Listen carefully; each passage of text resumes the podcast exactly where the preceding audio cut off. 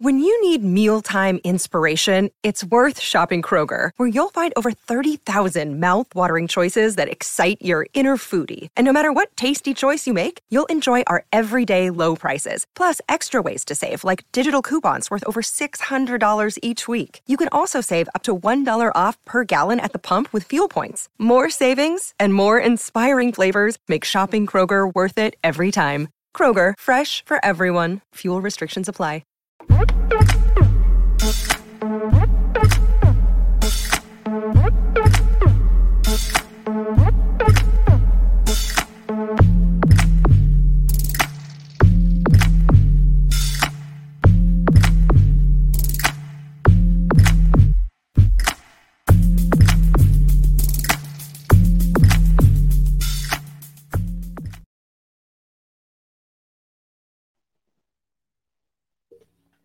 Hey guys, I'm Si and welcome to Ace Podcast Nation. On the channel, we've got interviews, podcast series, and content on all sorts of subjects from mental health, football, serial killers, films, TV, conspiracy theories, writing, music, and more. All the shows are available in video format at youtube.com slash ace podcast nation.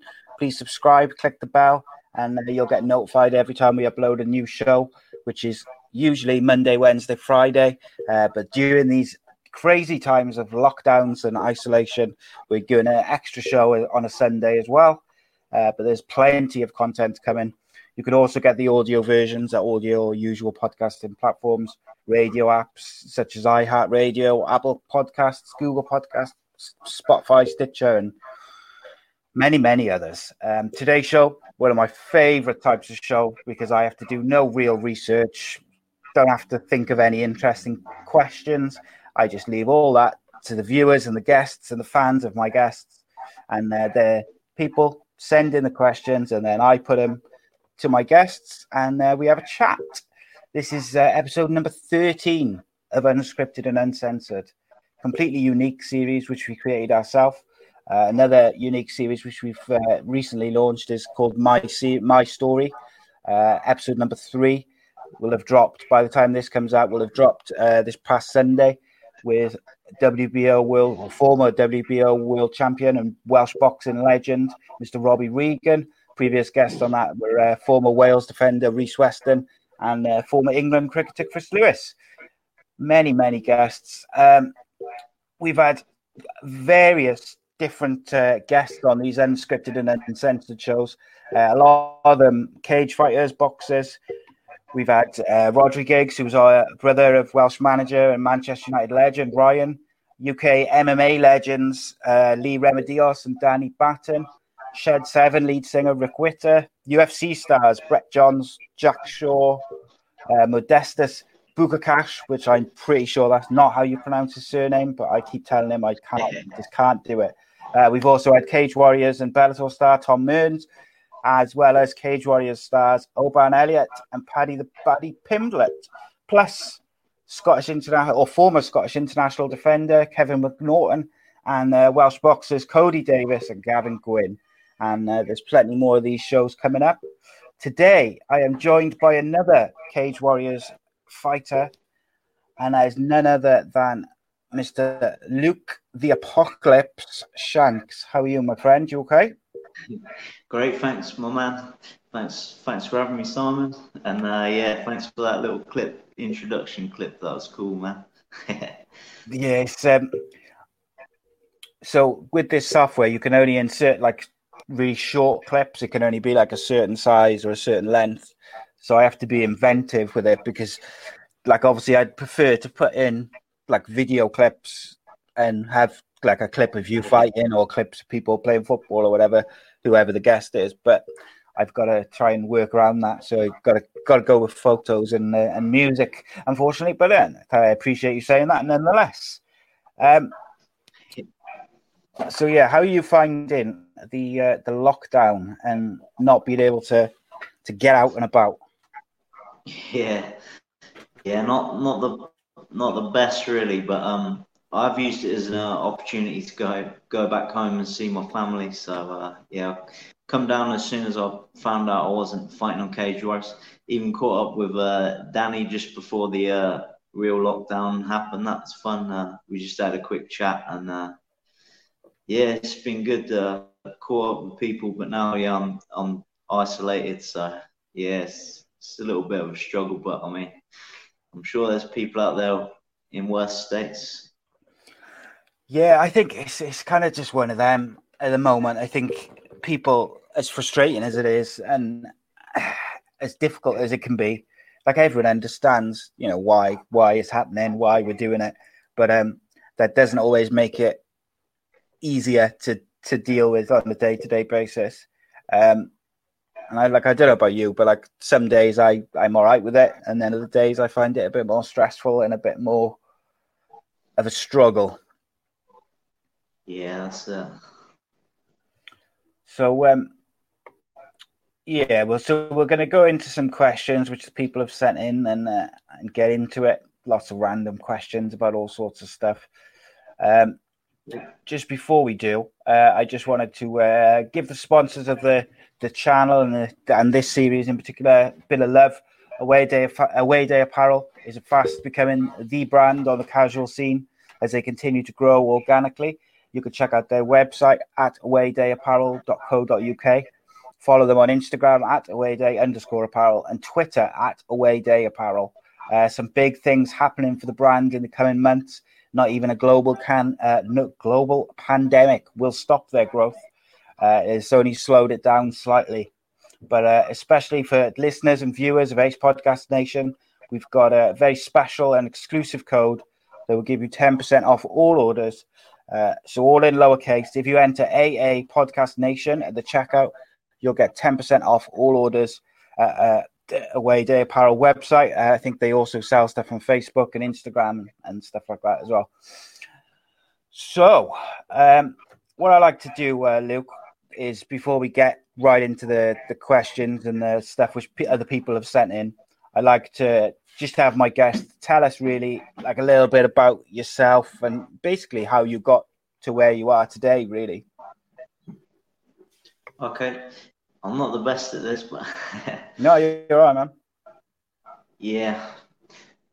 No, I'm Luke Shanks, and um, yeah, I grew up in Northamptonshire, and uh, like like most kids, I was just playing football, and then um, at the age of ten, I started kickboxing, and um, I was good at both both the sports, but um, yeah, I re- I went to a few trials for the football, and I realised it was going to be hard to sort of uh, get to the top in that but I always wanted to be some sort of sports uh, star. And then, um, yeah, I realised there was a bit of politics involved in the, the team sports. So I thought in fighting, this, uh, it don't matter who's got the uh, sort of crowd with them. You can you can beat the, the best guys and call anyone out, and uh, sort of yeah. the world's your oyster. So uh, that's how, that's how I got into that. But um, yeah, I started in um, Chinese kickboxing actually, and it was a bit similar to MMA because they, they did do takedowns, and it's a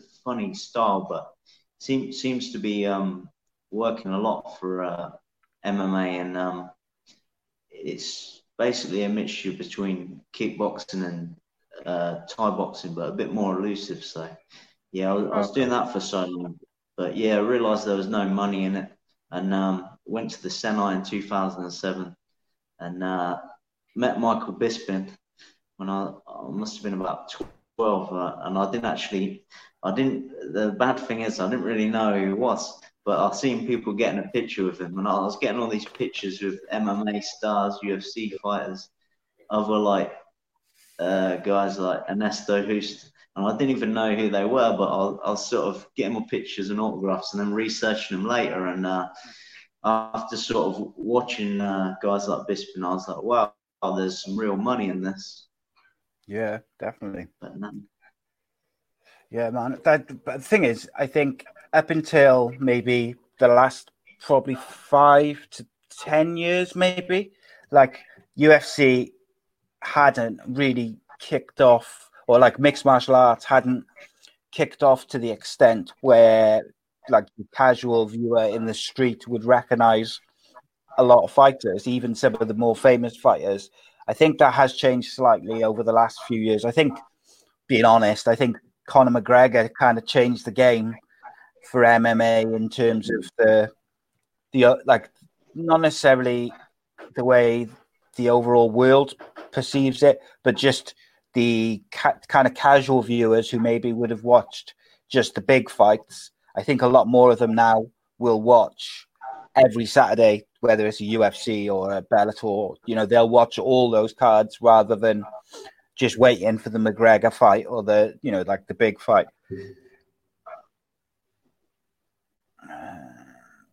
Yeah, definitely. But um, we had a couple of questions about Conor as well, which we'll get to uh, in a bit.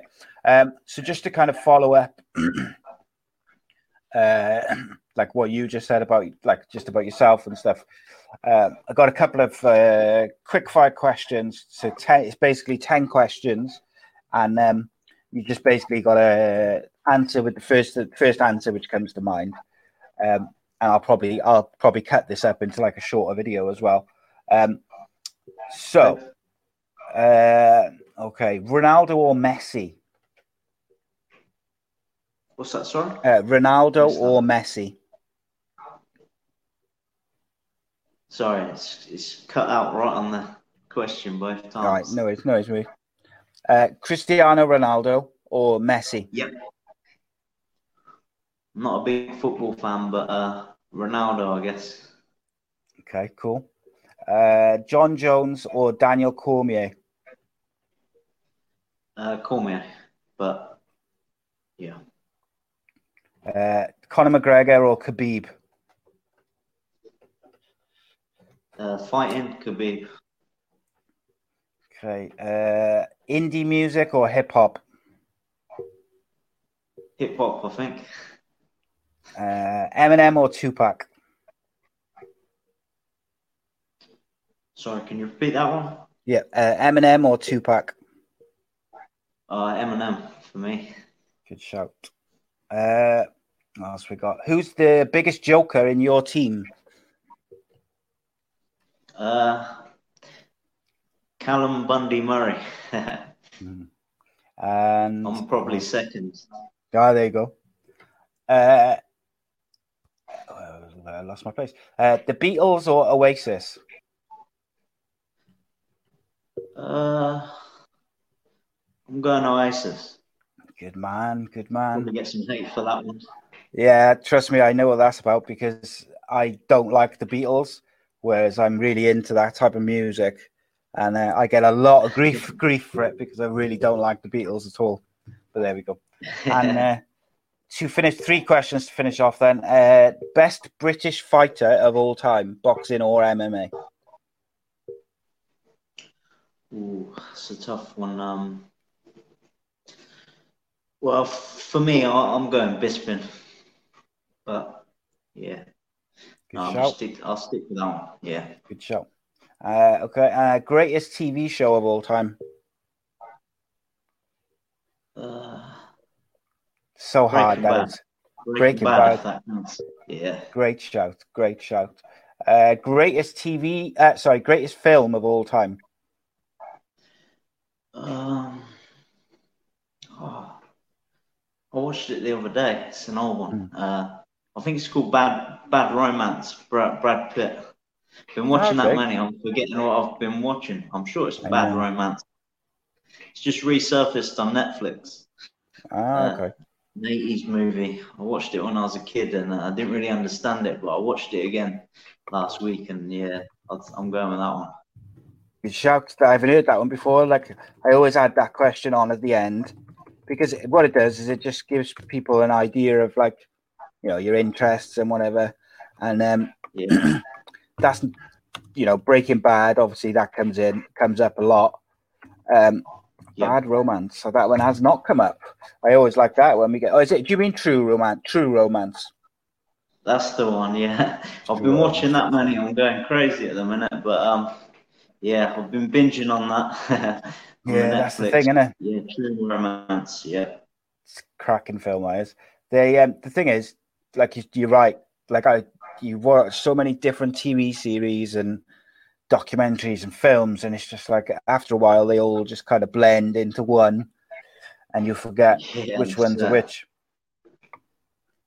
Um, so you mentioned um, that you did Chinese uh, kickboxing initially. What's the like? What's the kind of main differences between Chinese kickboxing and traditional kickboxing?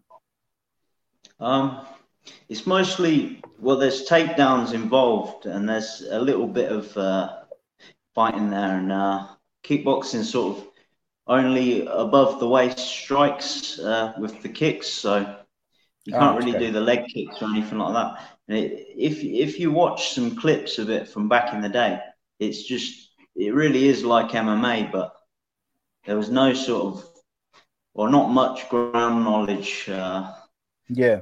But yeah, was, the the style is very much like MMA, the way they're striking and moving around because of the takedown threat. Uh, kind of like Sambo, I guess, but that was a bit more closer to MMA back in the day.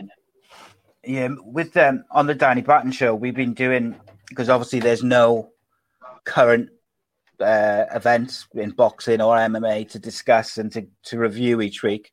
So we've last couple of weeks we've gone back. We're doing we started at UFC one basically, and then going through each one. I think this coming Sunday we're recording UFC three, and then we're also doing like a mm. classic uh, classic boxing or MMA fight as well. So last week we did um, we did UFC two and Royler Gracie versus uh, Sakuraba from Pride Eight. It's just really, really, really so. I find it so interesting to watch because it's so many years since I've watched them, but like yeah, the the, the standard of and then the techniques in like UFC one and two compared to today like in UFC one, uh, Royce Gracie wins the whole tournament, and he doesn't actually throw a punch other than a couple of kind of like rib strikes in the grapple on the floor.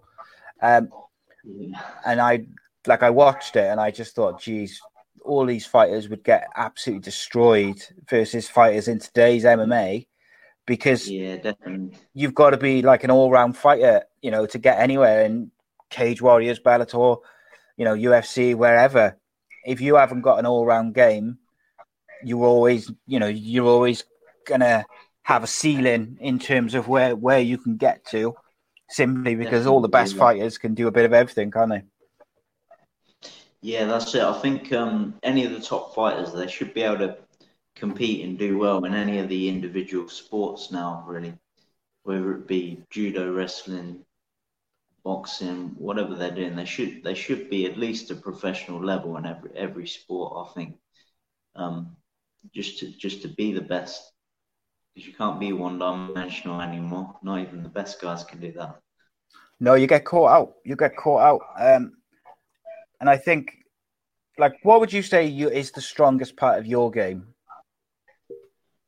Um, yeah, I think it is the wrestling because when I when I first the first couple years when I, I started competing, I was I'd, I'd lose a few decisions on um, just getting held down and not not being able to get up, uh, and then playing off my back because I can't get up, and uh, made me really focus on the wrestling. And um, yeah, luckily BST. Um, I was at other gyms before, but BST I got the solid wrestling pedigree, so um, yeah, when I was there, I really, really um, got that good wrestling uh, on the cage and then the top pressure and uh, yeah, I still I still believe wrestling is the number one. Yeah, it's interesting. Like, like obviously, I speak to Danny every week, obviously with the show, but like. Um, when I told him a few weeks back that I'd contacted you about coming on the show and stuff, and we were going to do it at some point, like he spoke so uh, so very highly of you, um, you know, not just as a fighter but as a person and that. Um, and sometimes, um, one one of the questions which I was kind of for later, but it fits in by here, so I'll ask it now.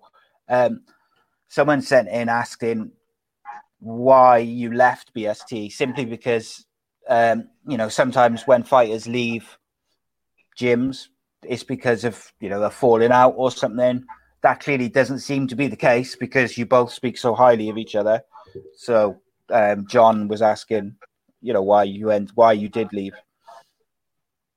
Yeah, no, um, yeah, that's it. I was always gonna uh, leave on good terms. I mean, any coach, uh, yeah, it's, it's sad to see when uh, they have big disputes and they leave places. But um, no, I just um, I needed to get better at my striking, and um, there is great striking coaches at, at BST, but they, they were just sort of uh, busy with their their guys. Like J, JB's great, Lee's great in the boxing.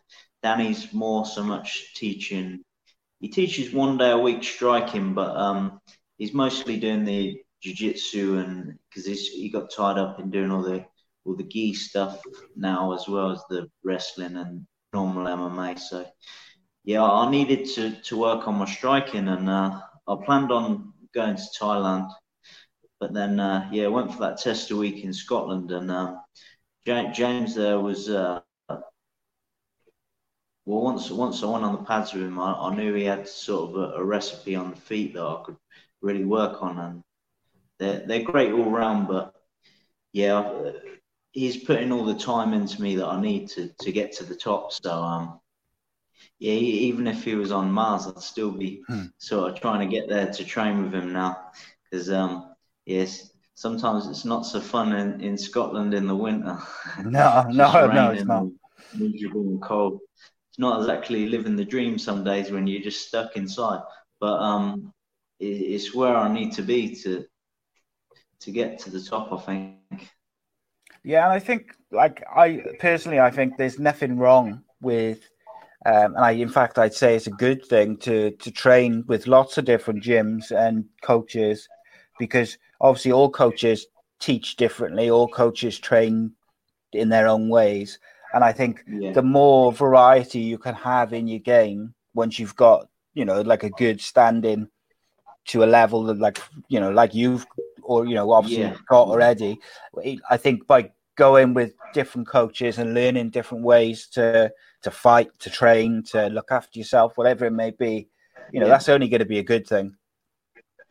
Definitely, yeah. If you if you look at boxing, that um, there's a lot more money in boxing yeah. everywhere really. People are saying MMA is catching up, but it's nowhere near the same. But they they've got the money to bring coaches in, bring sparring partners in, and uh, they can bring the camp to them. But uh, there, there's no money even even at my level in MMA, so I, can't bring coaches in. So um, yeah, I, I, had to I had to sail the ship, but um, yeah, in the ideal world, I'd bring bring up the best striking coach in, be be in my hometown, but uh, that, that's just not the case in MMA. And um, yeah, it's been good. I, I got to travel around, and um, yeah, I'm I'm happy in Edinburgh anyway. So yeah, it's worked out good. But yeah, if you look at guys like Tyson Fury, he's just he he had a winning combination. He's changed his camp and done even better. He changed the coach, and uh, yeah, different coaches have got different skills for you, and um, I still kept everything Danny's taught me, and um, I'll always sort of uh, preach and uh, praise Danny as well, because um, yeah, I definitely haven't forgot where I've came from. Edinburgh is really nice, uh, really nice place as well. It's one of my favourite places in Scotland. I um, I love it. Um, so obviously the U it's a mad time in MMA for uh, for just for for British fighters because there's so so many real quality fighters scattered around all the you know the main the big promotions. Um, but just before I do go into that, I just wanted to circle back to something which you said about um, like boxing and uh, the pay disparity between MMA and boxing. It's an interesting conversation because when I spoke to Paddy um, Pimblett, he, you know, he, it might surprise you to know that he was very vocal, but um, he, you know, he had plenty to say, and he said like, in you know, the the the, the lowest kind of level of professional boxers who get on the TV cards will get paid so much more money than the equivalent of a, you know, like a, the bottom of a UFC card or the bottom of a Cage Warriors card. When in reality, like, don't get me wrong, I got the utmost respect for boxers. I've had a load of boxers on the show. I got friends who are boxers. Um, I'm not by any means disparaging what they do, but when you look at the two sports next to each other, um, there's a lot more danger in MMA because you've got to look after, you know, you've got to look out for head kicks and leg kicks and, yeah. you know, chokes and also there's, so when you line it up against each other, and I would argue that it's also MMA is generally more exciting because of those same reasons. Really, you MMA should probably those fighters should be getting paid more than perhaps the boxers should, but boxers have also got probably you know a 50 year head start in terms of uh, mainstream viewing and casual viewers and this sort of thing. I don't know what you think about that, but yeah, definitely. I, I was actually explaining that to uh, one of my friends uh, that's not so much uh, into the MMA, so I didn't really understand. But um, yeah, it was like um, I'm, I'm fine. Say, say there's Bellator, the American promotions, Bellator and the UFC. They're, they're coming over here, so I class them as the top two. But then I'm in the third biggest promotion, trying to get to them two promotions. But um, yeah, and if it was the third biggest um, world title belt that I'm going for in boxing, I'd probably be getting a hundred grand for that fight. And uh, yeah, yeah, with, with, a win for me, like if I get a spectacular TKO, you're looking at fifteen hundred quid for like three months off work. That that's like with the win bonus, grand, and then the five hundred. Where yeah, I mean it's fight of the like, night. You have to work yeah, that's it. And um, yeah, believe me, I think about boxing every day because I've got, a hard, hard right and left hand, and um, yeah, I, I, know I could do well there and earn more money, but my passion's in MMA, so I'm, I'm sticking there. But yeah, maybe you should tempting. maybe maybe you should do a Conor McGregor and do both. but um, yeah. it's yeah, it's, it's frustrating. I think sometimes as well is um, the, maybe the viewing public as well don't realize that um, a lot of fighters, particularly the ones who haven't got to the UFC or Bellator yet, a lot of them have to work, um, you know, in a day job to support their camps and their, you know, and their training and their equipment and what and travel and things like this. So what they don't understand is when you go into a fight camp, it's not just the, you know, the day in day out training of fight camp and weight cutting and this sort of thing. It's also the work you're missing, uh, you know, in terms of earning your money and whatever it may be. Like obviously, I don't know what your situation is in regards to that, but I'm talking general fighters. A lot of fighters have to work a day job to support the rest of it. Yeah, that's it. I, I was like, before I moved up here, I, I had a comfortable plumbing job, and then I, I, was halfway through a gas course, and I just thought this is slowing my progression down. So um, I left, uh, had, had a little bit of savings, and and um, moved away while I could really. But yeah, I've just been working part time in a, in a nightclub doing uh, security work, and because uh, one one of the other UFC fighters, Danny Henry, he, he sorted me out with some work, and uh, I, I, was saying to him, a lot of the guys at BST as well are doing security. Um, it works well for MMA fighters because you can train in the morning, go sleep in the daytime, and then train at night. But um, and, then obviously after you've trained at nine, you go into the nightclubs for ten and doing doing your security shift till three thirty in the morning. Waking up, you're getting like split sleep uh, shifts. But yeah, for the for the last one because it was the the big one, the Cage Warriors World Title. I quit um work for I think it was ten weeks in the end. So I took ten weeks off, and then uh, borrowed some money off uh, my grandparents, bless them, and uh, I, was planning on um, obviously earning that and the win bonus, and a few sponsors were going to pay me for the uh, win, or not. I was just going to break even really over there them three months. But now I'm like uh, left uh, really out of pocket. I mean, Cage Warriors pay me half my show money, so I got um, 500, which I'm grateful about. But I'm two and a half down. Yeah, uh, I need that. I need hard, to get back um, working ASAP. And yeah, with this COVID stuff, I'm really down at the minute. But um, yeah, I've got good family around, so I'm not too sour. But we'll get it back someday. so yeah, you know, we'll get we'll get to the fight now. Um, but obviously, what I would say as well is obviously, set, like you say, you've got good family around. You were able to borrow some money from your grandparents. Not all fighters have that, and not all fighters are in the position to do that.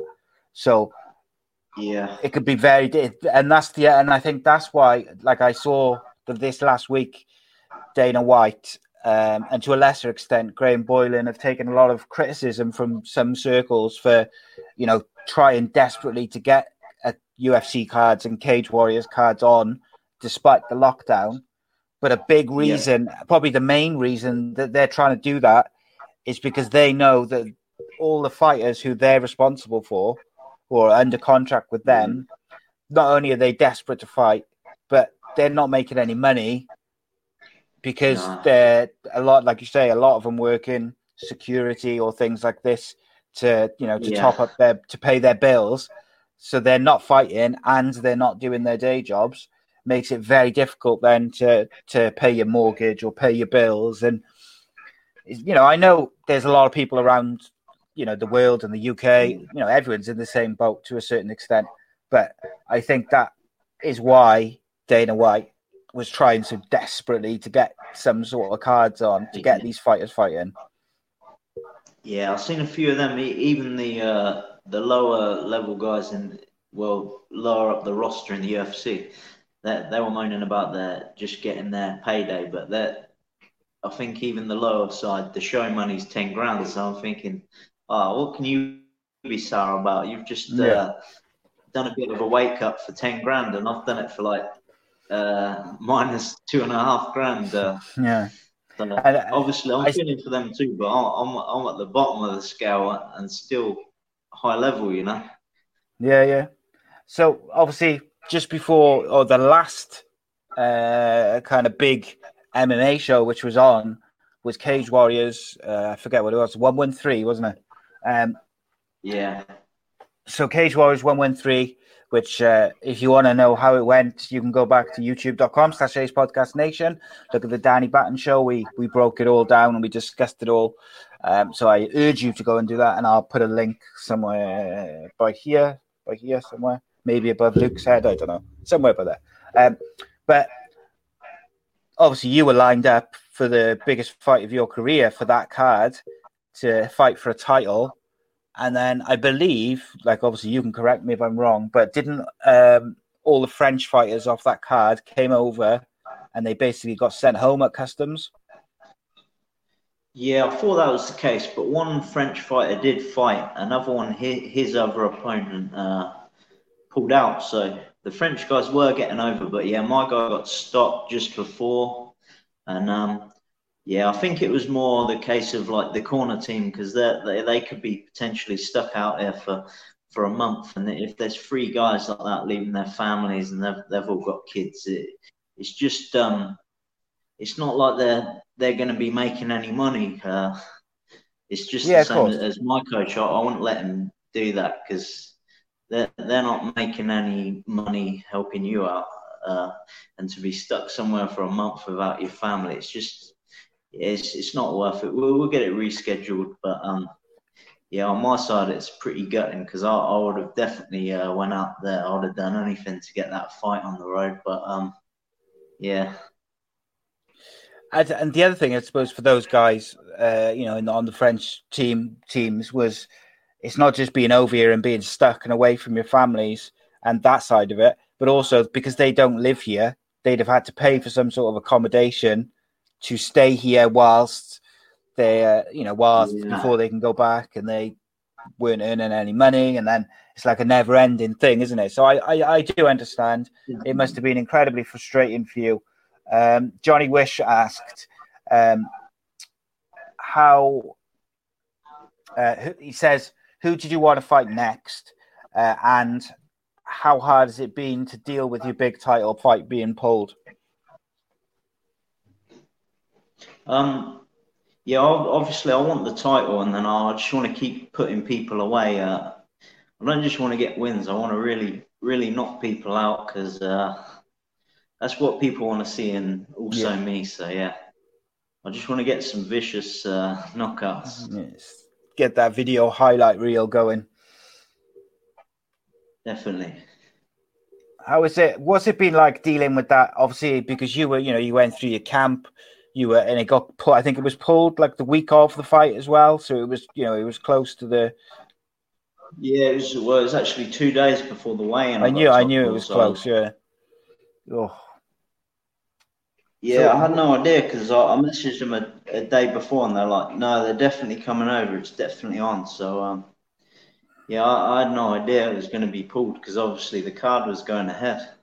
Yeah, of course. So, so yeah, it was it was hard to deal with that, but I, obviously I, I was wasn't naive. I knew there was sort of a 50-50 chance he could get pulled. So yeah, it was heartbreaking, but it, it is what it is. Yeah, I suppose it's that completely out of your hands, isn't it? There's nothing you can do. Um, did you watch the card? Uh, you know, did you watch the Cage Warriors show, or was it a bit sore to watch? I did, yeah. It yeah, a good, no, good, good was, show, man. At, definitely, yeah. I was at, I was at home on my uh, sofa, sat alone like uh, in Edinburgh, thinking, "Oh man, this isolation, I, have got to go now." Because I'm sat there with my popcorn, watching the the show should have been on, and yeah. then. Uh, yeah, I seen Mason Jones get the belt. That was that was a good one. But it, inside, I was like, oh man, that should have been me too. But um, no, that that prompted me to move back uh, down for the, for the lockdown. And um, yeah, I'm at my mum's place now, so I caught up with my mum because the last time I seen her was actually at my um, uh, at the Menga fight. Oh, so about seven months ago.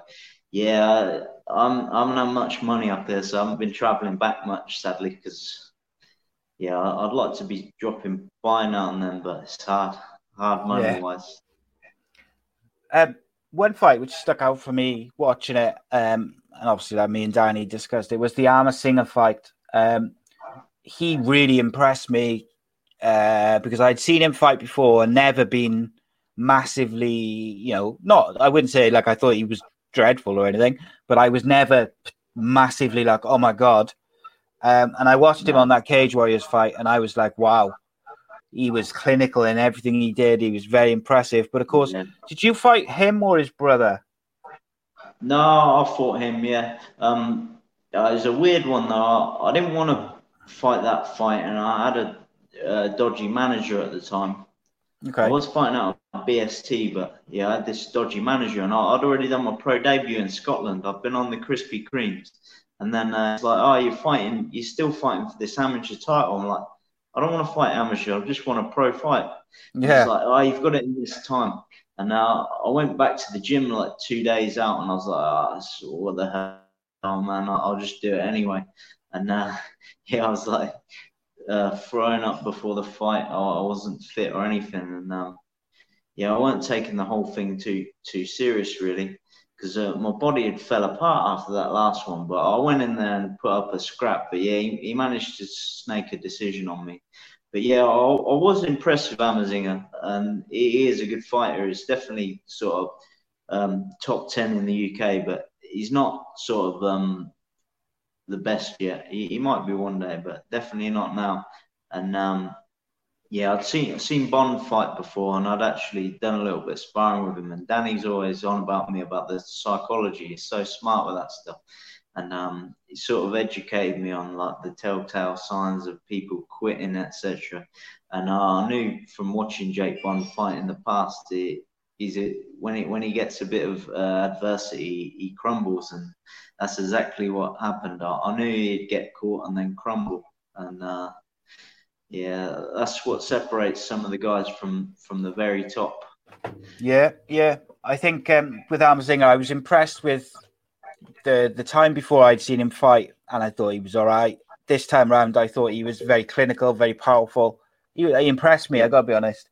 But like you say, as soon as he tags Jake Bond, he just crumbled completely. He yeah. just psychologically didn't you know, didn't want it. And I, I get that that's, you know, I'm not a fighter. That's easy for me to say. And I'm not, I don't want to be disrespectful or criticize him. But watching it, that's what it looked like. Um, yeah, definitely. He, he didn't look comfortable after he, he took a few shots, and it was just no. only a matter of time. But yeah, fair credit to Amazinger. He did do it in a devastating uh, way, but when the guys sort of quit, the guys quit. It's going. It's yeah. always going to look brutal. He, yeah, was just waiting yeah. for the referee to jump in, I think. But um, yeah, no, it's a good fight to watch, and uh, yeah, I like the um the other flyweight fight on there, Hignett, who I fought as well. He, he yeah. that was quite an entertaining fight. That was a bit crazy. Did you watch that one? I did. Yeah, I watched that. We watched. We uh, we were gonna do like a um, like a watch along live, but mm-hmm. um it was my son's birthday, so we I couldn't end up doing it. And I think, oh, then that was right. Then the gyms closed because I we would rearrange. We were gonna do a watch along on the Friday, so me and Danny were gonna like do a show like this, but watch it at the same time. And then the, obviously that day the gyms all got closed and everything got put on lockdown. So Danny had to sort out the BST gym and stuff, and you know explain yeah. to all the customers and all the fighters what was happening. So we, yeah, so we couldn't do it in the end, which was disappointing. But once there's some fights up and running, we're going to do some some live watch along podcasts because I think they could be quite fun. Um, okay, let's find you some tricky questions. Let's have a look. Um, Okay, so JD asks, who's the biggest prick you've met in the fight game so far? Who's the biggest pro? Prick. Oh, prick! What in fighting or in general? Yeah, just just someone you've met along the way, whether it's another fighter or a dodgy manager, yeah. whoever it may be. Oh, man, this is a tough one because I, I, don't like putting out names of these. No, I know, of course. Then you then you sort of advertising them. You know what I mean? Yeah, yeah. Uh, uh, probably the I'm going to fight him in the future for sure. And uh, yeah, it's, an, it's another. There's not many of us flyweights out there, man. So I'll probably be defending the belt against him, and I really want to knock that guy out. So yeah. Okay. So I'll I'll look out for that one then. Not, not for Dean, but for, you can't really hate for Dean. I, I, I just no. want to knock him out because he's got the belt. Yeah, man. Yeah, so I'll, I'll look out for that one and see if I can work out who it is when you defend the belt. yeah. Um, who else we got? Uh, what else we got? Is there any? Is there any? Uh, similar question, really, but is there any fighters that you don't really get on with, and why? Uh, not really. No, there, there's it's weird in, in gyms. You you got a few guys in training like life or death. They they won't want to tap. the super competitive, so the sort of sort of uh, scream or injure rather than tapping out. So I guess um, when you meet the super competitive, uh, probably probably them kind of guys because um, but then mo- most of the veterans at the gym, like uh, Stevie and Danny in the UFC, if if you ever get them guys, um, that they'll just uh, be humble like me. You know what I mean? It's like yeah, yeah. fair enough. You caught me. Next one, it's just training. But yeah, some guys are life or death. So uh, they're the, they're the kind of guys that are, are kind of you're a bit sketchy around in training because you're going to get injured if you go if you if you beat them sometimes. So yeah. sometimes it's not worth it. Them guys for sure. Okay. Uh, what else we got? Would you fight a teammate if the circumstances arose for a big opportunity?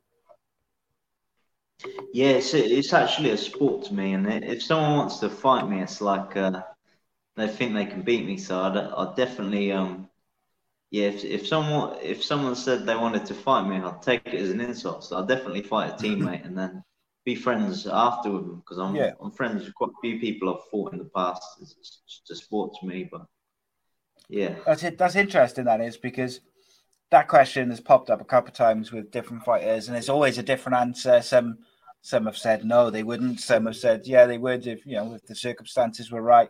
And it's, it's a personal personal kind of choice, I suppose, isn't it? Um, and if you like you say, you, you view it as a sport, if it was any other sport, you would play against your teammate or your friends. Yeah. and then you'd you'd give it your all, and then you'd play. You know, you'd shake hands afterwards and go Yeah, grab a beer yeah. or whatever. Yeah, no, that's the weird thing with fighting. Although you're on a team and, and you love each other, you, you're fighting at the end of the day, and uh, it, it's a solo sport when it comes down to that bit. And uh, if you think you're the best in the world, like I do, you're saying you're already saying you're better than everyone else your weight class Yeah, in the gym, essentially, or or anywhere. So you've already said that, so you might as well back it up. Uh, but yeah, some people could think that's sort of a dick move saying that, but that's what I believe. yeah, man, it's fair enough. Um, if you could pick a fighter eh, from past or present um, to be your final fight of your career, like your retirement fight, uh, who would it be? um, well, in my weight class, um, Yeah, I suppose. uh, that's a tough one, man, because um, all my all my sort of idols are not in my weight class. Well, all right, let's let's open it up to kind of weight Yeah. classes around yours as well. Yeah, I mean, I wouldn't want to fight any of the guys I've, I've looked up to. Like, Yeah. I wouldn't want to fight Mike Tyson or or Bisping, but um, uh, I suppose because Demetrius Johnson was the kingpin, I'd, I'd probably go go for him. But yeah, yeah. what did it- you? Come. Sorry. Yeah, him and his prom. Sorry, that's that's all right. Um, what did you think of him leaving the UFC and going to One? I was because he really, you know, it's obviously an interesting uh, Yeah, decision and stuff because UFC is the biggest company in the world. One is a relatively, you know, in terms of yeah. kind of the US and the UK is relatively unknown, or at least it was at the time. And what did you make of that? Yeah, I, I think, yeah, we'll never really uh, know how good um, Demetrius Johnson really was because the rest of the division was so weak back in the day. But now there's a few real serious killers. But um, the thing I got from it, I, I watched an interview with him uh, about three months afterwards when he'd gone to one, and he was saying he had some sort of intestine problems, so he couldn't stay very heavy. Okay. And uh, I think I think he said he was walking around at about 62 instead of 65, like so that's kilograms uh, Yeah. compared to all the other guys. And uh, so Cejudo, being a big guy, uh, he he was going to be too small for him um, after doing that. And uh, I think he knew Cejudo one day was going to beat him anyways, because of obviously the wrestling pedigree and just being a super athlete. So um, it, it was a good move for him to go away, but I think I think he didn't really want to defend it that last time because because of this problem he had with his weight and um, Cejudo being so big, he, it was inevitable he was going to beat him. But I think I think he's gone over there, and the guy the guys he's fighting are smaller flyweight, so he's doing a lot better still. Um, if he if he's still struggling with that intestine problem, he, he was saying he couldn't could barely eat or anything like that, and um, he was staying really light. And if you look at him now, he is a lot smaller than he was. So Yeah. yeah, it's good good business move for sure. Yeah, absolutely. I think um, it's weird because I think I certainly got the impression from listening to him on a couple of podcasts and some other flyweights that maybe they felt like Dana White didn't really fancy the flyweight division. But then once Demetrius Johnson left, they suddenly Yeah. found a load of flyweights who were pretty good and the division looked quite strong. So, you know, I don't know what you Definitely, yeah. don't know what you make from that. Would you um Yeah. like say hypothetically, hypothetically if the UFC when they do do this UFC London card if they were struggling Yeah. for fighters and they offered you a fight with Cejudo would you take it Yeah, for sure, man. Um, yeah, I think what they're what they're missing over there is is just the guy that can knock people out. But now that Brazilian guy's come onto the scene and took the belt, uh, he, he can do the knockout. So he, he's going to Oh, be yeah. quite a big name in the future. Just like if you look at boxing, even the guys that beat Tyson, uh, they they only cared about Tyson. They wanted to see brutal knockouts. yeah and uh, everyone's the same. We all want to see it. So um, yeah, until someone like me comes along and really put people out, and that I think it's what's his name for me. No, it's not Formiga. Formiga. It's Uh, for, yeah, is for me, one- one- I forget. possibly yeah. It's one of them two Brazilian guys that are, are at the top. When he got that brutal knockout, that's what people want to see. So I was actually I was surprised and uh, I really enjoyed that fight. Yeah, there's been some amazing uh, UFC flyweight fights recently. Um, uh, oh, is it Figueiredo? Fig, Figueiredo. Oh, Figueiredo. Figueiredo. He's he's the one. Yeah.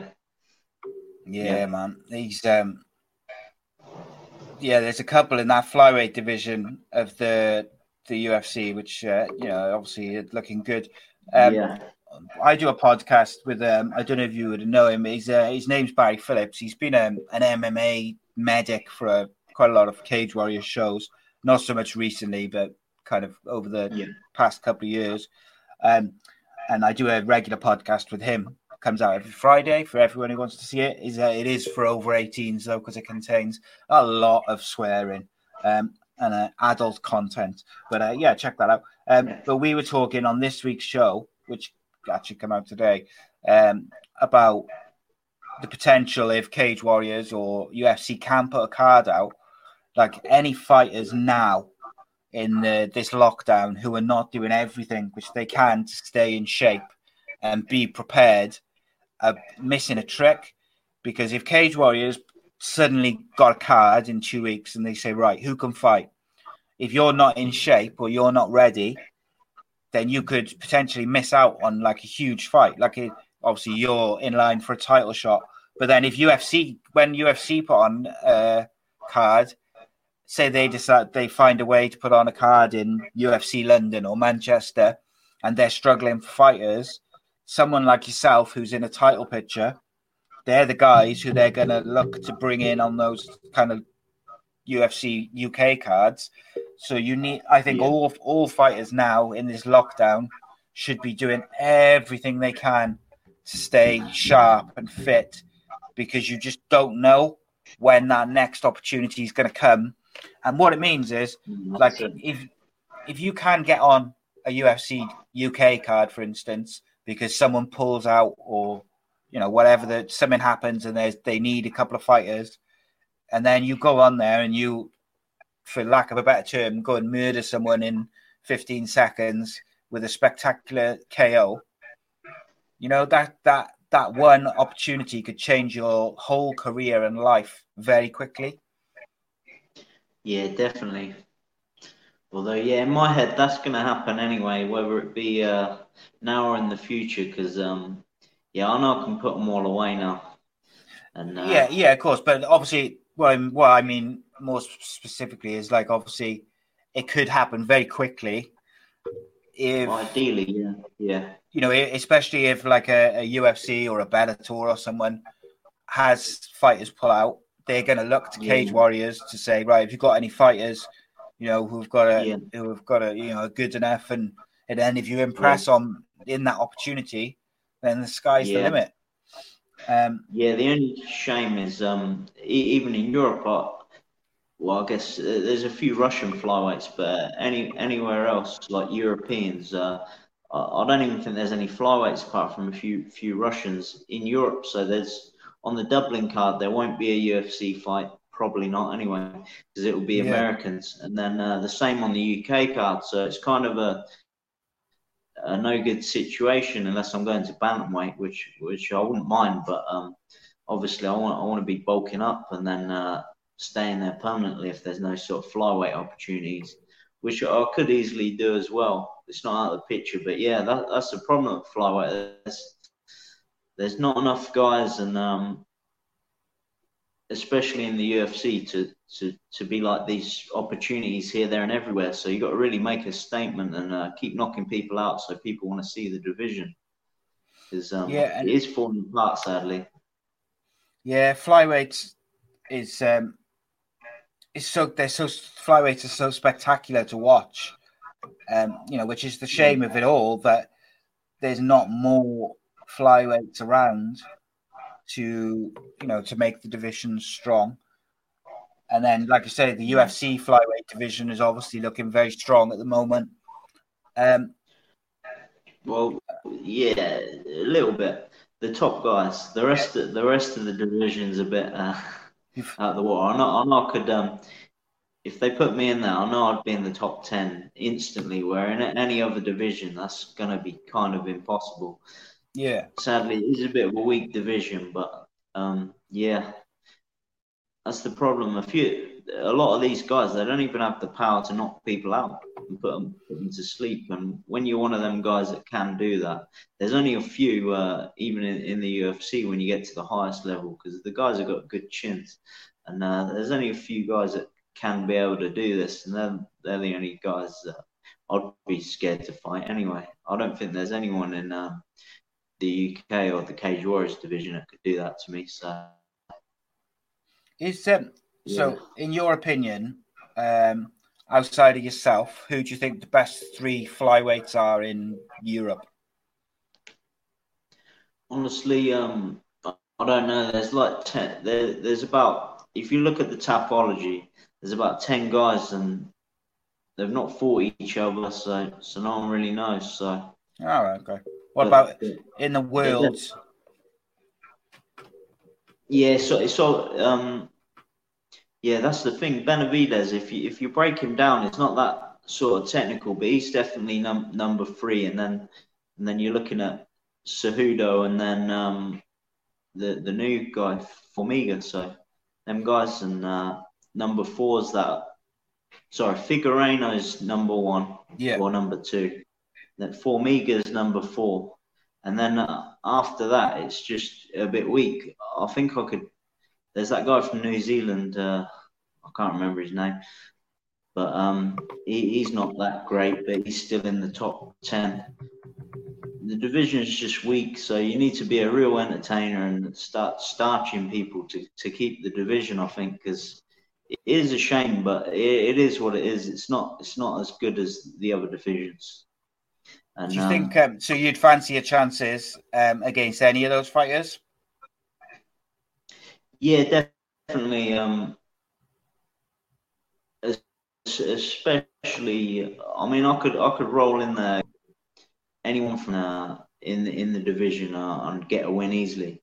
The top five, I mean, I'm probably being honest. Maybe, I, I mean, I could probably knock knock them all out, but um, you can't be sure it's like a 50-50 so i'd probably want another year for them guys being honest but i mean i think i could go in there and starch any of them but um if if you don't get the the knockout guys like Cejudo with the wrestling you're gonna you're gonna struggle so um yeah i think i think i'm a year off uh, that sort of level but honestly uh, after I was about to roll for for Dean and a, another guy, I know I was going to be in the UFC.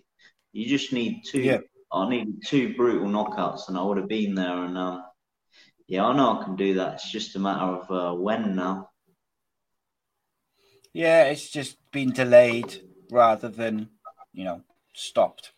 Um, so I know you said there you'd you'd prefer a year before you would take on you know those top sort of two or three in the UFC. If you got offered those fights, and they said, right, you can fight on a UFC mm. card in, you know, a month, but it's got to be against one of those top three. Would you take the fight? Oh, of course, yeah. I believe I could beat him for sure. It's just, um, like I said, it's a 50-50, and I, I don't like 50-50s. I'd, I'd want to, yeah. I'd want it to be a hundred percent. You know, that, yeah, that you're gonna. But um, yeah, of course. Uh, I believe I can beat any of them, and uh, yeah, I've got some uh, big confidence now. I mean, I'm training with uh, UFC lightweights, Stevie Ray, and guys like that. And um, yeah, if you can take a shot off these guys and uh, survive and hang in there with them guys, uh, other flyweights, it's almost too easy now. Yeah, um, right, okay, then. Uh, just to finish off, then, let's finish off with the rest of these uh, questions which people have sent in. Uh, do you get nervous before fights? Yeah, I think um, yeah, it'd be a dangerous thing if if you weren't nervous, and um, yeah, yeah. How do you how do you um how do you deal with those nerves? Do you have like a superstitions or fight day routines or anything like that? Nah, it's, it's just the experience. You you know you're gonna get all the adrenaline and the nerves. Um, you just you just gotta enjoy it, I guess, because because there's gonna be there's always gonna be um that sort of scared feeling on, on your mind when you walk into the cage, and uh, that's what makes you perform that adrenaline. And uh, yeah, you, I've been reading all like today. I was on I was on Mike Tyson's book reading that again, and he, he was talking about uh, that Cus D'Amato guy, uh, talking about the deer when it's scared, it will jump 15 feet, but under, under adrenaline, and when it's when it's about a diet, can jump 40 feet just pure, pure adrenaline. And that's the same on the night in the fight when you can punch, you can all that's all that sort of uh, adrenaline can do great things. So if you haven't got that, you, you're not going to do uh, mm. great if you're just not scared in the fight. Yeah, man. Think, yeah, um, yeah. I could see that definitely. Do you um, what sort of music do you listen to? Uh, it varies. Um, literally, I've got a playlist of all mixed up songs. So it's anything from like rock, country music, uh, hip hop, R and B, just just a mixture. I think it's yeah. I get bored listening to the same genre over and over again, but um, yeah, it's good to mix it up. I do like Eminem from childhood to now. He's sort of the main guy, but there, there's so many other artists and rock bands and everything that I'm listening to as well. Yeah, I'm quite I'm quite similar to that. I I listen to like a bit of everything, and I get bored if I listen to too much of the same sort of stuff. Um, and I discovered recently, I discovered Welsh grime, which I hadn't heard before. Um, and there was I found like a load of load of like um, grime tunes, which I really liked, um, and they're made by like artists, artists like around where I live and stuff, which was that was really surprising to me really? because yeah, it was cool though. But yeah, I listen to anything I will. I, I enjoy it. Do you um do you use like listen to certain music before fights, or is it just still a bit of uh, everything? On the night, I don't tend to listen to music and put my headphones on. And I'm normally um sort of just talking with my team and keeping it all real because you see some guys they put on the headphones and get all scared in their own thoughts, or, or you can just uh, be around the people you're about to go into the fight with, and uh, just just act as normal as possible, you know. Because I've seen it too many times in uh, amateur when you're in the corner with someone uh, that's freaking out next to you who's about to fight before you and they've got their headphones on and uh, they're prancing around the dressing room and you're thinking man you, are letting these nerves get the better of you. You look petrified over there. So i try and keep it as cool cool as i can and just think about uh, what i'm going to do to the guy you know yeah yeah and i suppose like you just chat into the the people who've got you to like helped you get to where you are and got you through fight camp and stuff like that I can see the the benefits to it. Um, uh, Peaches asks, "Who's the most famous person in your phone contacts?" Uh, I haven't got anyone, you know. I haven't even got Stevie's number. but I guess uh, that well, Stevie Ray's the most well known that I'm speaking to most days. But yeah, I haven't even got his number. Don't even know if he likes me. no, he does a bit. she um no, she always asks that question to every single guest. I think she just knows you or something. I don't know. She but she always asks. Yeah. Um, do you have any? Is there like a biggest regret from your career so far? Some or something you regret uh, from your career so far? Not really. I mean, I know I could have uh, been places sooner, if you know what I mean. But yeah, uh, it's all part of your story. If, you're comparing yourself to someone else, like uh, my mission was to get to the UFC when I was 22, when that was when I was 18, and the sport blew up with the likes of McGregor and uh, the the level just went up. So it's been a bit bit harder and it's taken a little long to get there because it's unpredictable this new sport, and uh, the level's just grown. And uh, yeah, even I say the division's weak, my division, but still, when I when I started it, there was like I, I don't know, probably seventy flyweights in the whole of the UK pro and amateur. Now now there's like you're looking at thousands, you know. So um, yeah, to be at the top of the list is um, really good. But where I wanted to be was the UFC. But um, thinking about it when I started out as a kid, uh, see myself in line for a Cage Warriors world title. It was a kind of crazy sport, but when you're taking it one step at a time and uh, not really focusing about the bigger picture, um, it comes around fast, you know. I'm visualizing the UFC belt, but it seems so far away. But if I'm just uh, sort of taking little steps up, by the time I'm I'm going for it, I'll I'll be almost looking past it. That's yeah. that's the crazy thing. Yeah, you gotta. People get disheartened when they uh, see the see the guys at the top. You know, when you're starting out. I did it as well. Everyone's doing it. You know, yeah, you I think imagine, as well. Yeah, I can. I can. I think as well. Sometimes you gotta like, um, like wake up and smell the coffee is like that famous phrase, phrase, isn't it? But like the way I look at it is like sometimes you need to take in like what's around you day to day. So like you know you've mm. got a title fight coming up as soon as possibly can be put on. You've got like a Cage Warriors yeah. title fight, so it's about you know, and I'm going to say when you win that title, it's about taking that in as well and taking in the fact that you're the champion and then focusing on defending it. And then, you know, then you move on to the UFC. And sometimes people, not just you, like you, just, or even just fighters, but people are so focused on where they want to get to that they forget to enjoy like what they what they've already achieved to date, Definitely. if that makes sense. Yeah, actually, yeah, I've just thought of a fine example of that. I was watching, um, uh, I was at the Bellator London, and uh, Pietro Menga, who I fought in my, my last fight, he, he was fighting Spencer Hewitt, and um, I remember it was like a 30 second first punch of the fight knockout. It might have even mm. been less time than that and it was just brutal. And I was thinking, oh man, I, I wouldn't want to fight that guy. Like I got chills in the in the stands, thinking, oh, I don't want to go up against that guy. And then uh, fast forward like three or four years, and then I'm actually knocking him out. So yeah, that's how that's how crazy it gets. But yeah, at the time I was like, I wouldn't even want like ten grand to step in there with that guy. He, he hmm. looks like a savage.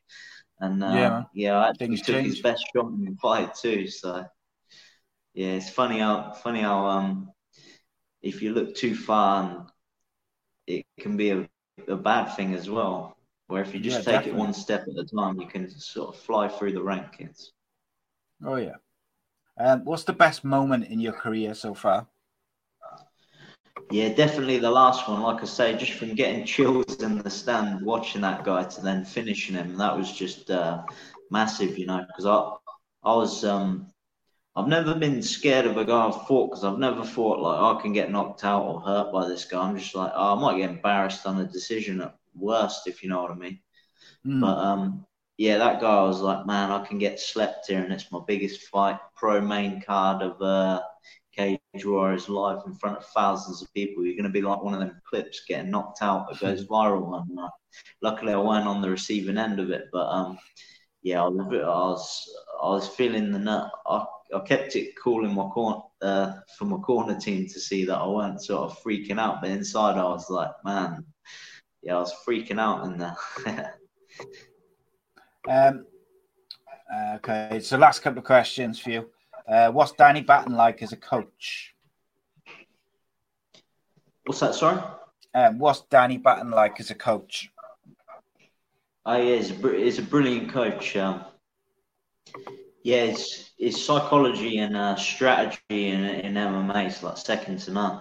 And uh, yeah, I couldn't recommend him enough. He, he's just a great coach. And um, yeah, you you feel confident when you're uh, walking out to fight with him. And uh, just like James is, is these two in the corner, they tell you exactly what you need to do and uh, when to do it.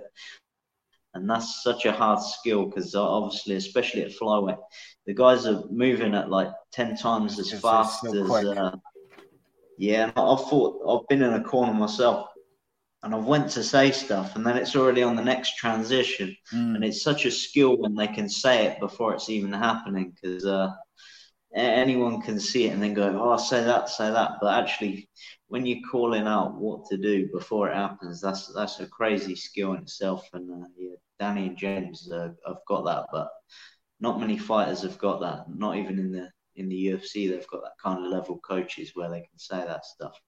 Because you can even listen in now on UFC Fight Pass to both corners and the stuff some of the UFC teams are saying is just horrendous. Really, you're like, man, they need a oh. Danny Batten or Jim Doolan in the corner. There was one fight. Oh, I forget what fight it was. It was recently. Um, I think it was the the empty arena match, which or the card which UFC did with no fans there. Um, and yeah. one of the fights, the corner, the instructions they were given, like even me as someone who's not trained and not like yeah. an MMA coach. I've never fought in my life. I was just like, Jesus, what the hell are you going on about? And I could, it was infuriating, um, which I heard, but I also found it really surprising. Um, I am interested, just going back to that question, which, um, sorry, which Jody asked about uh, Danny as a coach. I am interested in what um, what Danny's like when he's training people in terms of is he a shouter or is he more of a like a mm. like a talker? Be- only because obviously, like I'm friends mm. with him now, and I've grown to know him, but I just know him to talk to and to kind of shoot back yeah. and forth phone and stuff. Yeah, he's a bit. Obviously, when he's teaching, he's serious, but in between is is a class clown, man. And uh, me being me, I'm sort of the class clown too. But because because he's the class clown as well, I, I was sort of. Uh, clowning around uh, most of the sessions when I should have been um, behaving myself like everyone else and just watching Danny sort of clowning around, then getting back to the uh, business. But I'm clowning around too, and uh, yeah, it's it's good fun, but it was it was slowing me down. All, all the other guys they they let Danny clown around a bit uh, in between the the sessions, and they're sort of still doing the techniques yeah that he's been teaching but in between i'm clowning around too it, yeah did he, ever, did he ever tell you off no um, no definitely not i'm not like a james knows what to do with me now I've been I've been talking when he's been teaching once, and he's dragged me across the the.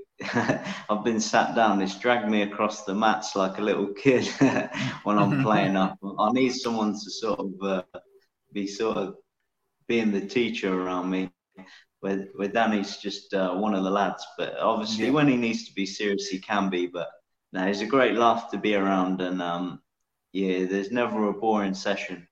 Plus, obviously, you're learning every day. So yeah, yeah. Nice. it's great to be around Danny. Yeah, he's a he's a really uh, he's a really good man. I um like he's taught me so much. Just not even just about MMA, just um, like I'm just really happy to have uh, kind of found him and just got to know him as a friend and that. And I'm like, when this lockdown's over, I'm coming. Out, I'm going up to Northampton um, to do like a bit of a trip and meet him and have a look at the gym and stuff because just because like like say he's just a good guy, like good guy, and um, like he'll shoot me a, he'll shoot me a text and stuff and just say like you know how you doing in the lockdown and just kind of checking in and that. Just a top bloke, and then yeah, yeah, I just oh, like to. I love doing shows with him. I'll, I'll have to show you a few videos actually. There's been yeah, some, some of the funniest memories at, at BST.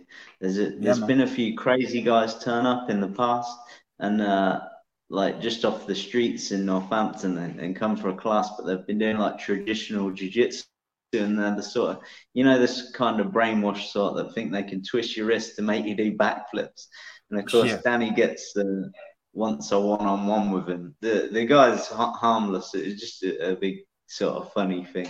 Yeah, we, we all love uh, Richard. It weren't like a, a a bullying thing. It was more just like for a, a bit of fun. And that he's twisting Danny's wrist and he's doing backflips and all sorts. and uh, yeah, it's just just some hilarious memories uh, hanging out with Danny and uh, being in the classes. I'll miss him a lot, but then yeah, when he needs to be serious, he, he's he's one of the best for sure. Yeah, funny enough, uh, when I had Tom Mearns on, uh, he said the same about Danny's uh, ability to strategize um, like MMA fights, and particularly when it comes to jiu-jitsu and stuff like that, and grappling. He's just his mind for it is outstanding. Like, yeah, he, he teaches you some stuff that you just um,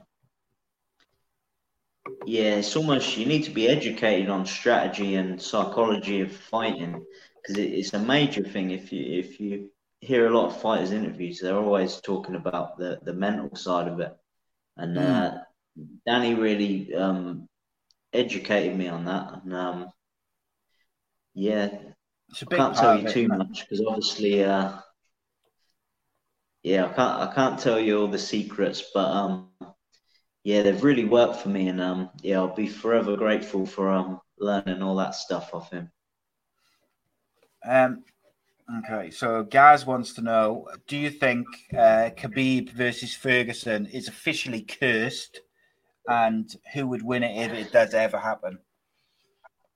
Yeah, I see um Khabib being too much for him, and just uh, say the backflip. Uh, no, when he got punched against Pettis and did the forward roll.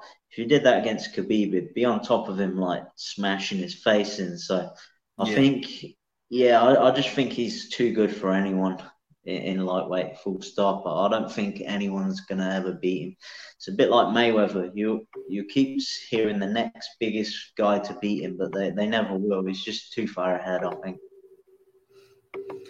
Yeah, I think the one thing I said um, actually when they were lining up the the Gaethje Ferguson fight for this UFC card, which got called off yesterday, was if any fighter can stay in the tip top best shape during a lockdown, it's Tony Ferguson because he doesn't train like anybody else. he trains so differently with different equipment, and he and he trains yeah. so much on his own that like he could probably go into a fight after a lockdown and he'd be like in the same shape that he would be if he had yeah. the gyms had been open. Um, yeah, I do want. I go on, mate. Sorry, that was yeah. my. Oh no, it's just um yeah. If if uh, they both didn't have a team and it was just solo training, I think uh, yeah my my chances of him winning would be so much higher because uh, yeah, I think he's the guy that could go into a fight, no, no team, no sparring, and still do it, uh, put on the same performance as if he'd had a whole camp with his team.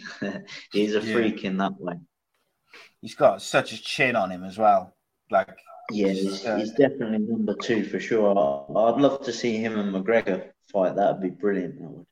Yeah, man, that's the fight I want to see.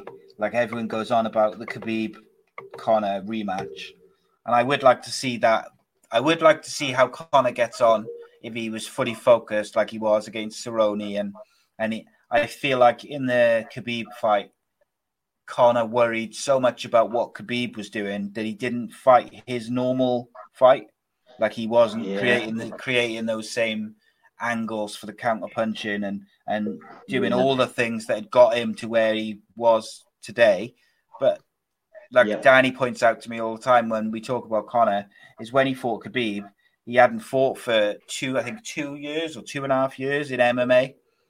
So because yeah. because of the Mayweather fight, so like to go yeah. that long without fighting in MMA and then go into yeah. a fight against the best, probably maybe the best lightweight ever, it's a big ask. Yeah. Again, on the psychology stuff, if if you look at all McGregor's fights, he's always told you how he's going to win, how he's going to knock the guy out, and uh, he he didn't he didn't have an answer for that against uh, Khabib. He never said he was gonna how he was going to knock him out or finish him. No, I don't think he could visualize it and believe it. So yeah, I kind of knew psychologically he weren't ready for that one because mm. uh, yeah, he just didn't seem as confident as all the other fights, and uh, it was quite apparent. So he, he went on to promote his whiskey instead. Yeah, trying to. I think that was like a distraction for most people. Yeah, I think when you look at the way uh, the build up and the, the the interviews he did in the build up to Cerrone, and then you look at the build up to Khabib, and like take out all the, you know, the the dolly and all that sort of stuff, but just yeah. the interviews and that sort of stuff, and then you compare again to like say the Alvarez fight, the Khabib fight is the anomaly. His um, everything he did about the build up to it was completely different to all the fights that even the the Nate Diaz fight that he lost, like the build yeah. up to the Khabib fight was so different. Like you mentioned, he he didn't say how he was going to do it. So yeah, yeah it was it's he interesting. Let, he let it slip as well. Yeah, he let it slip in the the interview before the the Cerrone fight. He didn't actually say it, but he subtly hinted that he, he didn't believe he was going to win it. He, he said something that didn't sound very confident. I can't quote it. I can't remember, but yeah, there was something he said, and you're like, yeah, he doubted himself in that. I think he hmm. just said something like, uh, when you don't train how you should, you know, doubt starts creeping in, or, or something like that.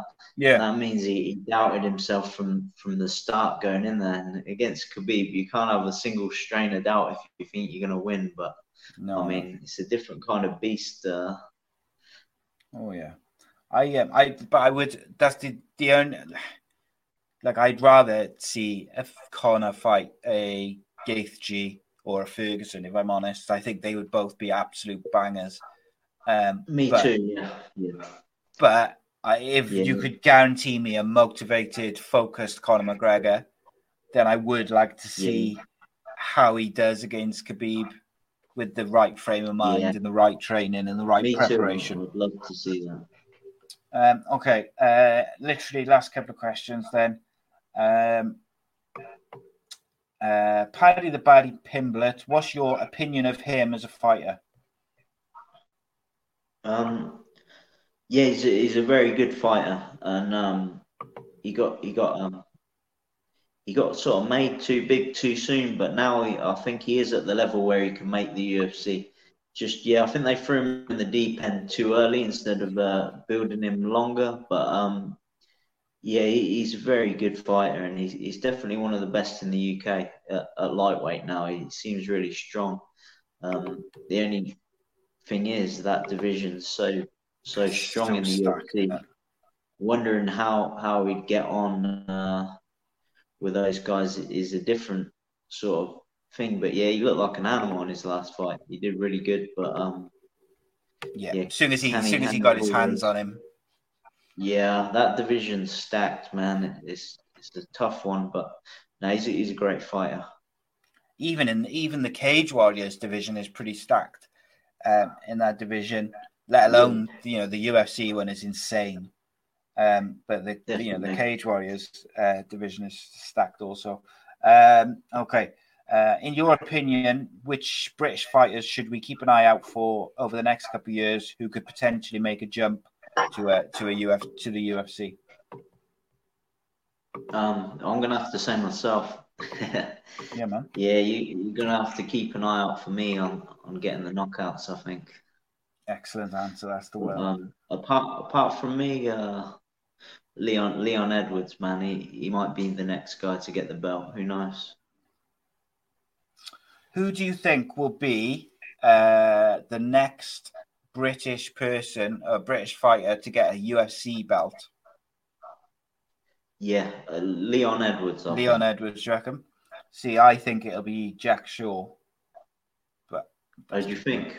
Yeah, maybe I'm yeah, biased. I might be a bit biased, but Jack yeah, um, yeah, could could could well be. He, he is a sh- very strong bantamweight now, and uh, very yeah, talented. I think it, I think he'll do well. He's uh, he's he, he's um, his all round game. I think is um, yeah very very good. But you just yeah, you know, it's yeah, that top game is brilliant. It's um, it's one of those things in it as well, and you know, you need that bit of luck. Um, I don't necessarily mean in terms of the actual fights, but you need that bit of luck for a to get that big fight or to get a, a, certain fight to come along at the right time, and then you win that you win that fight, and then someone else gets injured or loses a fight, and it all kind of opens up for you to get a yeah. title shot or a number one contender shot. Um, and so you know you do need that kind of luck on your side as while you're going through, you know, your division and uh, building that highlight reel, as we said. Um, okay, Definitely. last question then. Last question. Uh, what's the funniest thing you have ever seen in an MMA cage? Oh, let me think. it's a tough one, really. Um, oh, there's been so many crazy ones, I guess.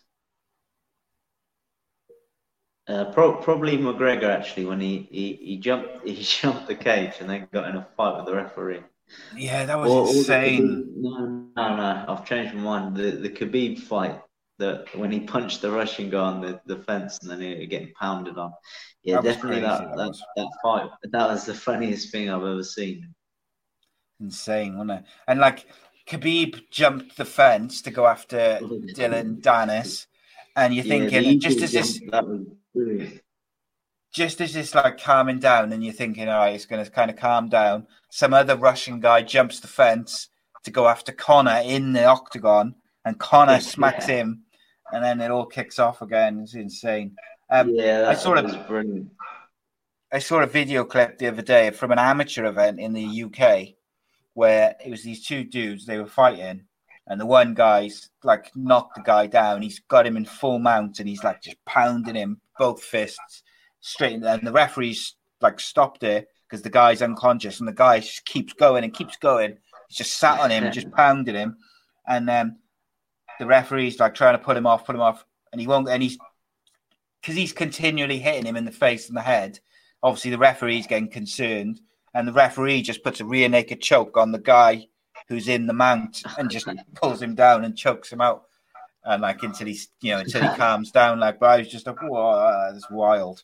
But I think, yeah, like, you know, he did the right thing, though.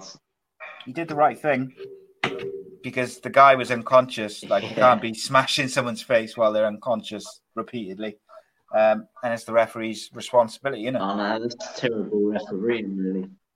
Yeah, I've I've had a few fights with terrible referees where you're just like, come on, man, stop this. Yeah. Like you're choking a guy out unconscious and you can't let go of him because he might come back back around. So you're yeah choking him, and it, it's got to the point where he's been asleep for a few seconds, and the, their corner teams had to scream in to get mm.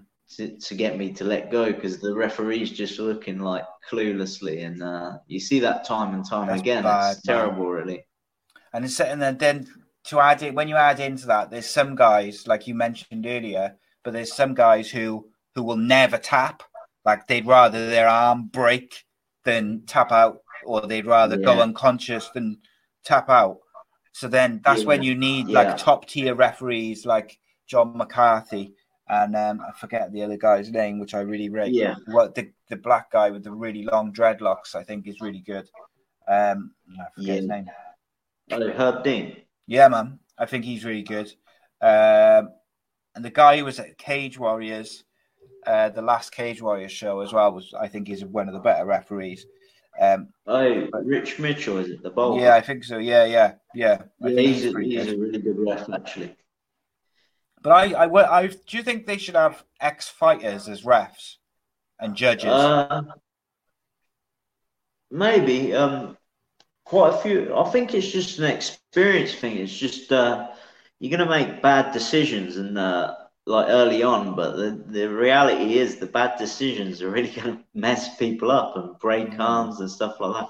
Because uh, obviously, as a fighter, I mean, I I'd, I wouldn't tap. I'd I'd rather get put to sleep. And unless it was going to like seriously injure me, like I don't know, you're going to be out for six months for your knee or permanent injury. I'm not going to tap from a, any other kind of lock or submission. Mm. So, yeah, you want guys around that are going to sort of separate it because. Uh, yeah, you need referees to protect fighters from themselves. Yeah. Like, yeah, I think judging definitely fighters should be judges, but um, referee is again, it's another skill. So maybe as long as they're highly educated and they've uh, been around for years, they should be doing the top shows. It's just yeah, starting out like anything else. There's not enough training or anything. You probably just go on a three day course and you can be an MMA referee. Yeah, yeah you it's need one of them things. Uh, it's just yeah, while you're sort of learning it, it's deadly what can happen. Yeah, yeah, that's it. And I think um, like John, John, Big John McCarthy, um, yeah, such a good referee, and I think he's a big loss to the UFC. Um, yeah, where he's gone into commentary and been a pundit because not just for the fights that he referees, but also like helping young referees coming in as well. Um, I feel like yeah, he's a big loss, but he was in. Uh, we were watching UFC two, like I mentioned earlier the other day, and then who would be there for for his debut was John McCarthy, like in UFC two, and I was like, Jesus. That's insane. But yeah, um, cool. Okay, uh, Luke, tell the, the tell the people where they can find you on social media and stuff. Yeah, my my Facebook page, uh, Luke the Apocalypse Shanks, and on Instagram, Shabba Shanks MMA. And uh, yeah, stay tuned because I'm going to be the next flyweight Cage Warriors champ, and then go on to the UFC and get that belt too. Taking over, taking over. Definitely. Um, uh, guys, you can find me on Twitter at acecast underscore nation. Same on Instagram, facebook.com slash acecast nation. Um, subscribe to the YouTube channel. We have new three, at least three new shows every week with top fighters, actors, uh, footballers, all sorts. We have a live uh, football show every Monday evening, seven thirty, with former Premier League striker Andy Campbell. Uh, every Wednesday, we release a new Danny Button MMA show, or the uh, Danny Button Fight Show, as it's been rebranded because we also cover boxing as well. Um, every Friday, the boot and the limp, which is uh, over 18s explicit uh, explicit language. It's an X-rated, light-hearted look at the world and the news and, and like. And then every Sunday we release uh, an extra show as well. Subscribe to the YouTube channel, youtube.com slash Podcast Nation, as that's the, the best way to support us as a channel as we uh, keep trying to build it up and grow. Luke, thank you for your time, my friend. I've really enjoyed our chat. Thanks for having me on, Simon, man. And I love uh, listening to your podcast. So yeah, thanks, thanks, man. Thanks, man. I really appreciate it. And uh, we'll have uh, have the little clip play us out. And uh, yeah, guys, yeah. see you uh, see you next episode. Cheers. Play, play, play. Always take.